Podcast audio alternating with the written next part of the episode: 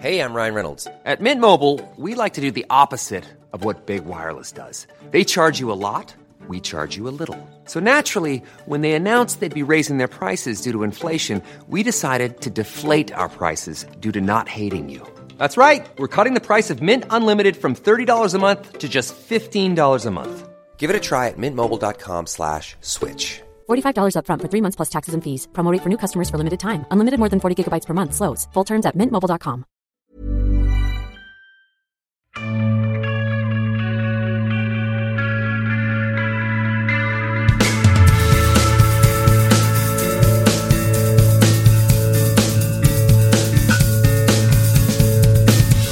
Welcome, everybody. This is Mike here with you, and you're here with another episode of Sci Fi Fidelity. We are in hiatus right now, but we're still bringing you rebroadcasted content in a new form. And our bonus content this week centers around Killjoys. We're having a Killjoys interview mashup because the show is in its fifth and final season, currently airing on Syfy, and we figured we'd revisit the three different people we talked to from the show over the years. We talked to showrunner Michelle Lovretta in our second season of Sci Fi Fidelity, and we talked to Luke Macfarlane and Hannah John Kamen in season three of Sci Fi Fidelity. So this is basically content that still feels relevant even here in season five. We took some of the excerpts from the interviews that were more universal, things about their enjoyment of being on the show, a little bit about their characters, and that sort of thing. So we'll start off with a couple of clips from Michelle Lovretta and Luke Macfarlane talking about how the show has overcome its small budget to do remarkable things. Um, yeah, I, I want to touch just briefly on the world that you guys have been able to create because obviously sci-fi shows like Dark Matter, The Expanse, and Killjoys don't have these huge budgets on a week-to-week basis, but hell every, you say we have nothing but money. every week you just amaze me, and I think I mean, certainly the the realism of, of the ships and things like that are really cool, but there have to be challenges associated with producing a show like this. Uh, are, are, there any cool workarounds that, that you guys have done in the first three seasons you could talk about? It's like, how did we get cheeky and kind of make a buck into 10? Yes. Yeah, exactly. Yeah. Oh yeah, that is I, I will own that, sir. I will own the shit out of that. That is something that is something that honest to God, I swear, maybe it's just my familiarity now with the TV machine and how long I've been at it, but I find that shit fun. And and honestly, in my chair, if you don't, it will swallow you whole. There is a challenge to every TV show, and that challenge is always time and money. I don't care how much of each you have, you never have em- enough of both together. So, for us, the challenge is laid out on the table every year. We know it. Every year, you have to do more with less because the audience expects more but everybody's pay goes up slightly, our days go down slightly. It's just the continual dance. And I think that the best stuff that we've done to address that is either looking at it head on and having fun with it, which was kind of what prompted the genesis of this show for me. The idea of when I pitched or was talking about Lost Girl and when I was talking early development of Killjoys, in both cases, I said, listen, if you can't give me $1,000 million, give me sexy and give me funny. That is something that wasn't always an easy sell. You know, there were periods of time when you weren't allowed to do serialized storytelling in genre. It could only be anthologies or something quote unquote of the week. And they didn't want you to be too sexy. And God forbid you actually have a cheeky sense of humor because, you know, you should be full up nerd on it. And for me, I was, I don't know if I can swear. Can I swear? Oh, yeah, go for it. okay, good. Because I, I just, it's very hard for me to think and not swear. So my philosophy has generally kind of been fuck that. Like follow the fun, follow the goddamn fun. That is the core of everything that I do. And for me, that is not contingent upon budgets. It's what I love about any season of Doctor Who. Every once in a while, I will get notes from, you know, an executive somewhere along the chain that they don't like the way something looked or a prop. And I'm like, God damn it. If my fellow genre fans are looking at the prop and not tuning in next week. A, they aren't genre fans, and B, they don't get the joy of that that I do, where it's kind of like a little chuck under the chin, where you're like, look at that, they had two cents and they pulled off some fun, they pulled off uh, a romp, and and I think you see a bit of that in every episode. But what I think beyond just those sort of thematic things that we've done is really concentrating on casting. I think that that is where we have done our best work. It is what I am most immensely grateful for and proud of is the people that we bring in every week to show you these fun little worlds. In the end, yes, the wardrobing is amazing. I think the sets, especially Aneela's ship this year, are bonkers good. But none of that matters if you don't give a shit about the people wearing the clothes and walking the sets. And I think because of our amazing actors, you do. Now, you already mentioned the challenges of a tighter budget, and we already know that Killjoys is coming to a close. Mm-hmm. But while the writers might see that as an advantage for giving the story a proper ending, how has it changed the dynamic for you on set? Well, one of the things that they did in order to sort of make the budget work is block shoot everything.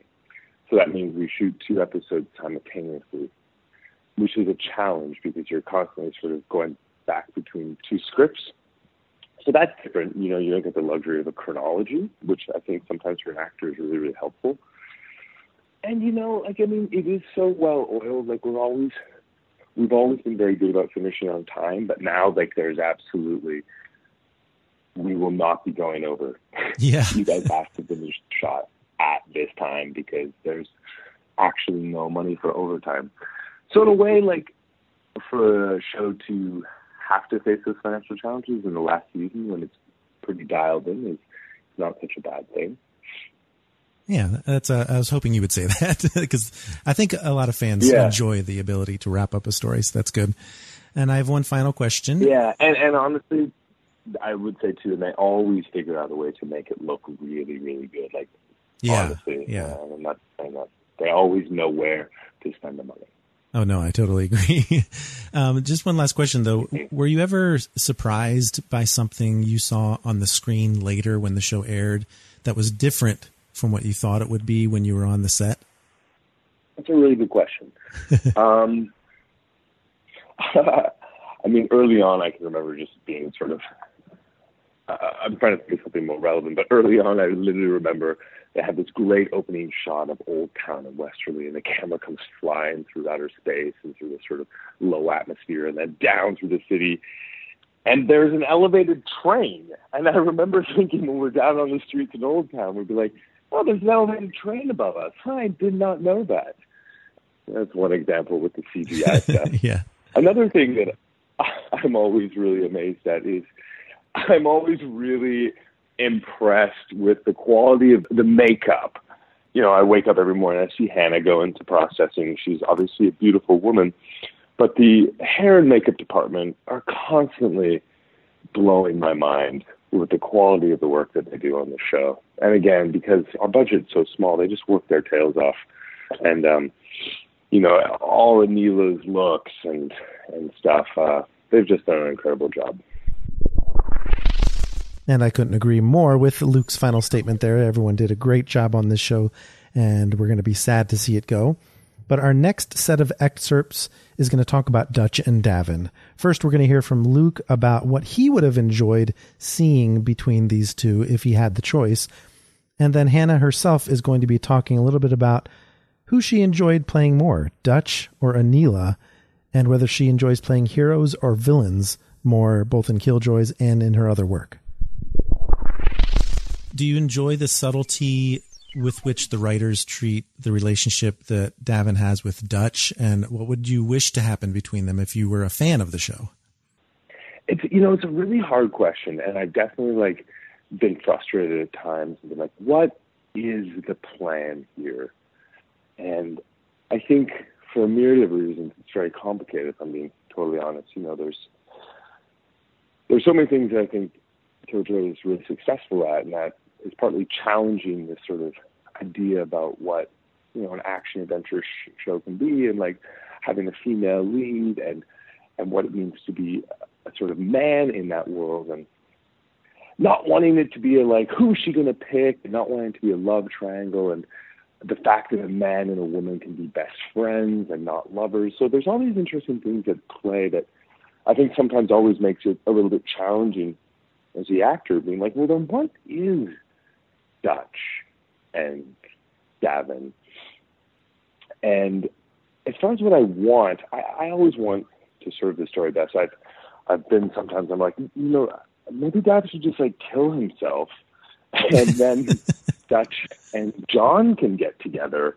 And they're like, no, no, no, they're just friends. I'm like, okay, So as far as like what I really want, I mean, ultimately I want it to be best for the story, and I want D'avin to actually, and this is going to sound like a bit of a pop out answer, but I really want him to be able to say what he wants from Dutch because so far he's never really said what he wants from her either, which I think is part of the lack of maturity that both of them, frankly, as characters face.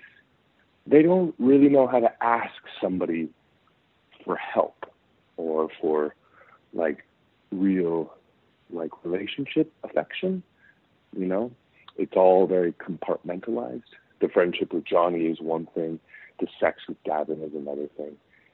And in a way, I think D'avin has a lot in common with Dutch in that regard. So I think, to try to sum it up, I, I think what I want most for D'avin is to be able to say and articulate precisely to Dutch what it is he wants, which he's figuring out. After playing such a badass hero in Dutch, some Killjoys viewers may have been taken a bit off guard by your portrayal of the villainous Aneela. Yeah. But now that you've got the antagonist F'Nale Zandor from Ready Player One and the straight up villain Ghost and Ant Man and the Wasp under your belt, everybody's dying to know what's more fun to play, a hero or a villain? Um, I'm actually going to go for the villain, hundred percent. You know, playing the protagonist is really fun. I mean, you you get. To, I mean, with Dutch, I I learned a lot from Dutch. I love playing the protagonist, but at the same time, I, I think the lines cross over quite a lot of the time because the protagonists aren't always good. And you do bad things, and you actually have the responsibility of being the good guy or the good girl, but doing the, the wrong thing and, and feeling the repercussions of that. Whereas when you're the antagonist, you're kind of you kind of know you're doing the bad thing, but you're kind of more selfish and desperate to get it. Um, so actually, I, I have really thoroughly enjoyed playing. I'd say in inverted commas the villain in things because it's fun to try and persuade the audience that actually you're the good guy. And in that sense, I guess Aneela and Dutch are a little bit of each. And that is true. I mean, I mean, with with Aneela, she's always craved that kind of. I mean, she had affliction from eating the wrong berry when she was young. You know, she was a daughter. She has got her father Khlyen, and she was born into the world with a loving family, and she had that all taken away from her. And even though you know the green inside of her and the green that she is constantly consuming alienates her from society and what is human and what isn't. It doesn't make her a bad person. It just makes her have a goal into where she was at with the lady at the time. And I I think it is wonderful that actually you know the audience and also it was as an actor playing a character going against my character that I've loved so much. You have to kind of start with the vulnerable. You have to start with the vulnerabilities of that character and try and kind of understand them in a way. So it's been really fun. It was really fun discovering who Aneela was. Yes, and of course, it's been such fun learning more and more about Aneela as the seasons have gone on. And that interview was done early on in Aneela's characterization, so she's certainly changed over the past couple seasons. Ryan Reynolds here from Mint Mobile. With the price of just about everything going up during inflation, we thought we'd bring our prices down. So to help us, we brought in a reverse auctioneer, which is apparently a thing. Mint Mobile unlimited premium wireless. Ready to get 30, 30, bit to get 30, bit to get 20, 20, 20, bit to get 20, 20, bit to get 15, 15, 15, 15 just 15 bucks a month. So, Give it a try at mintmobile.com slash switch. $45 upfront for three months plus taxes and fees. Promo for new customers for limited time. Unlimited more than 40 gigabytes per month. Slows. Full terms at mintmobile.com. Hold up. What was that? Boring. No flavor. That was as bad as those leftovers you ate all week. Keke Palmer here, and it's time to say hello to something fresh and guilt-free. Hello Fresh. Jazz up dinner with pecan-crusted chicken or garlic butter shrimp scampi. Now that's music to my mouth. Hello Fresh. Let's get this dinner party started. Discover all the delicious possibilities at hellofresh.com. But another character who has changed quite a bit that Dave wanted to talk a little bit more uh, with Michelle about is Delle-Seyah Kendry, a great character that has gone through some changes, not only in season four, but here in season five. She's still true to her original conniving self. So let's first hear a little clip of Dave talking to Michelle about Delle-Seyah, and then we'll hear a little bit about whether Hannah John Kamen would enjoy playing Doctor Who. Well, everybody loves Dutch, Johnny, and D'avin, but for me, Delle-Seyah Kendry has I mean, I won't say she's come out of nowhere, but certainly from the periphery to become one of my favorite characters. So we know she's up to something with Aneela. What can you tell us about Delle-Seyah? Okay, so I can tell you I freaking love her. Um, I, I can tell you, I, I think part of what was fun about segueing from Lost Girl and the Killjoys is there are certain archetypes of characters that I still get to play with or of relationship dynamics. Obviously, I loved Bo and Kenzi and their platonic love. I'm able to inject that and continue investigating that in Killjoys with Johnny and Dutch. Well, I also love the Morrigan, and I think that there's a bit of a parallel with Delle-Seyah. And what I love about those women is to me, they're very morally gray. I know a lot of people want to paint them as cut and dried villains, and I'm not able to fully see that. I think because I know their complete backstories, and it gives me enormous empathy for them. I found that Delle-Seyah, aside from just being somebody I love to write, was a really useful tool for connecting the storyline of Dutch and Johnny to the storyline of Aneela and the Hullen. She is a conduit that allows us to keep both of those emotionally connected, and that's really of use to me.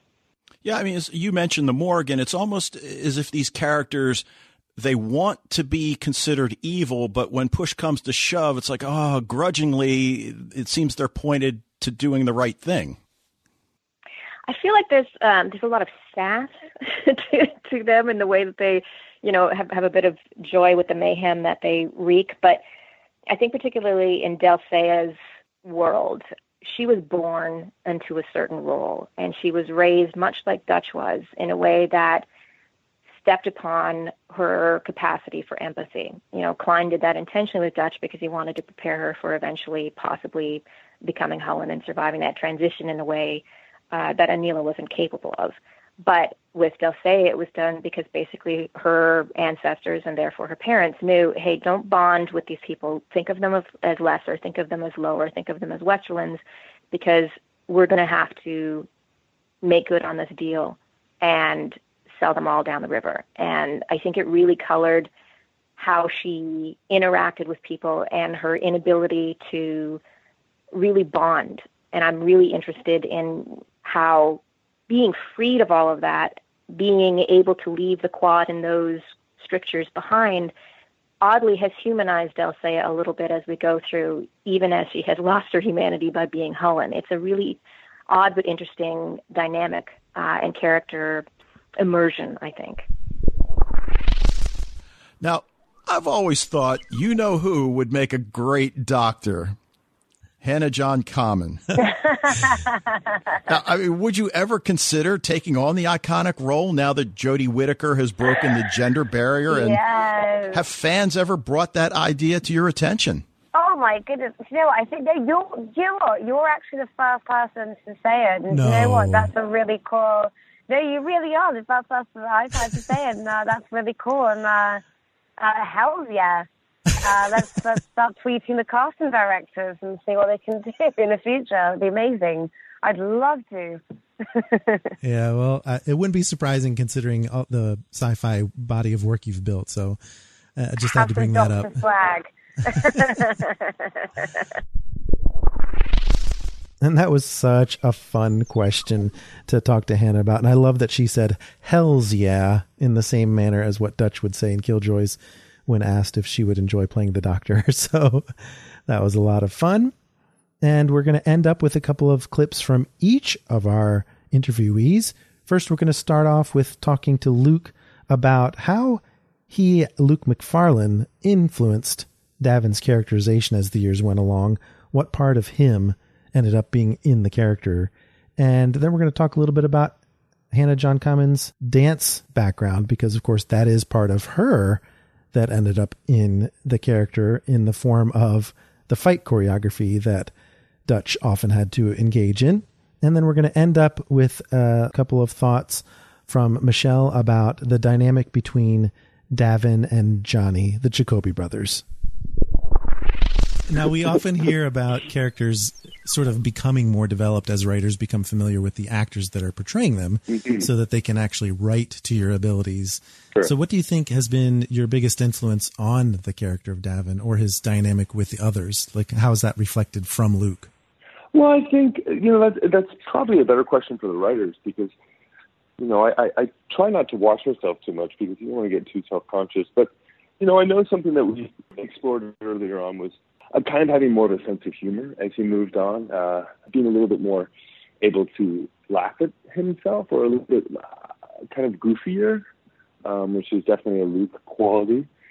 I think the the original D'avin was I think much more sort of focused and lean and mean and less less able to sort of laugh at himself. I also think there was like uh yeah, no, I guess humor is the really thing that kind of pops into my head. If I sort of start rambling, I'll just start making stuff up. But yeah, I think that, that I think that was that was definitely part of it. And I know that one thing that you know was obviously in the script, but finding the sense of play between Aaron and I as brothers is something that I've always enjoyed, sort of exploring and yeah. Now, I remember when I first saw the preview for Killjoys before it came out, and it was just such an amazing assassin type sequence with Dutch in a long black coat and just really looking great.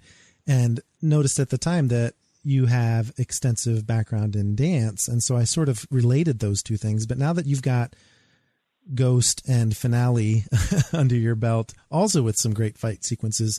Do you still do any dance training, or has it kind of switched over to fight choreography these days as one of your expertises? Well, these days, yeah, these days is definitely fight choreography. I mean, I've definitely got my dance training and my background ingrained in me, but definitely when it comes to all that stunt work, I love it. I love doing it. I think it's important to do for myself because it really is an extension of my physicality of my character.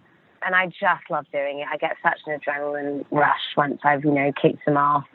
Um, but, you know, I think definitely that dance training since I was three years old is, is in there.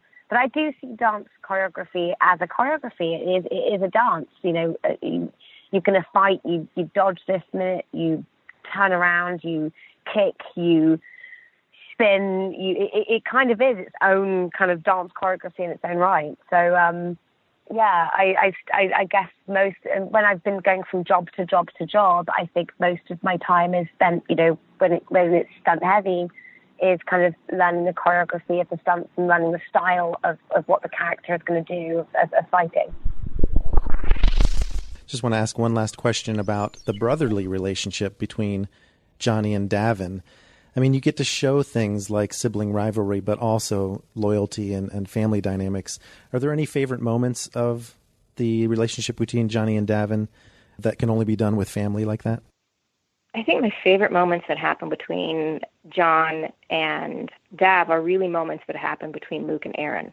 Because I know everything on the page. I've approved it or I've polished it or whatever. I'm, I'm, I'm aware of where it's going. But when I get those dailies back, it usually comes down to expressions between those two guys. And the two that jump out to mind is one of them was when Luke said, My asshole's bigger than his asshole.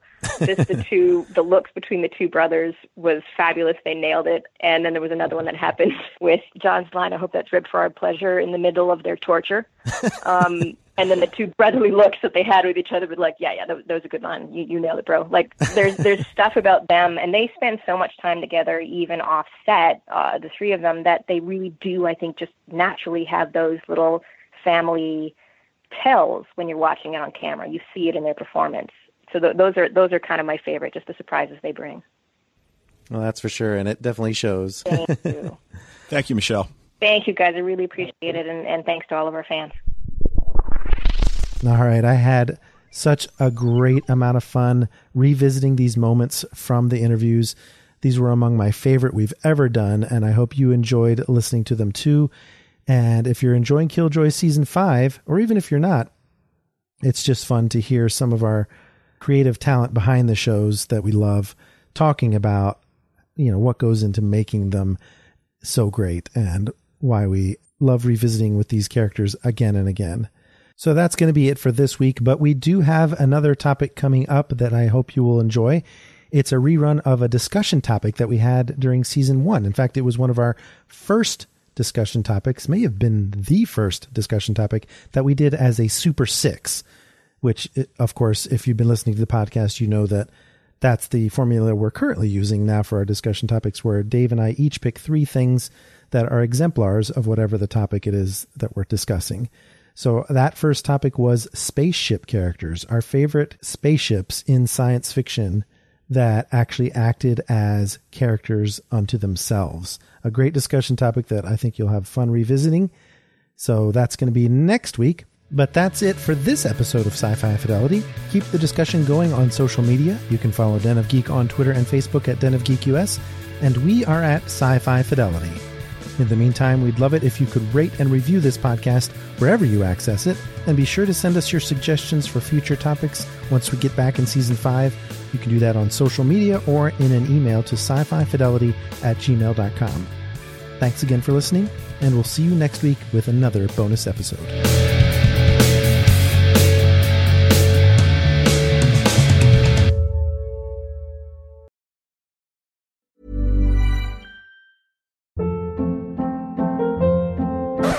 Hold up. What was that? Boring. No flavor. That was as bad as those leftovers you ate all week. Keke Palmer here, and it's time to say hello to something fresh and guilt-free. Hello Fresh. Jazz up dinner with pecan-crusted chicken or garlic butter shrimp scampi. Now that's music to my mouth. Hello Fresh. Let's get this dinner party started. Discover all the delicious possibilities at hellofresh.com.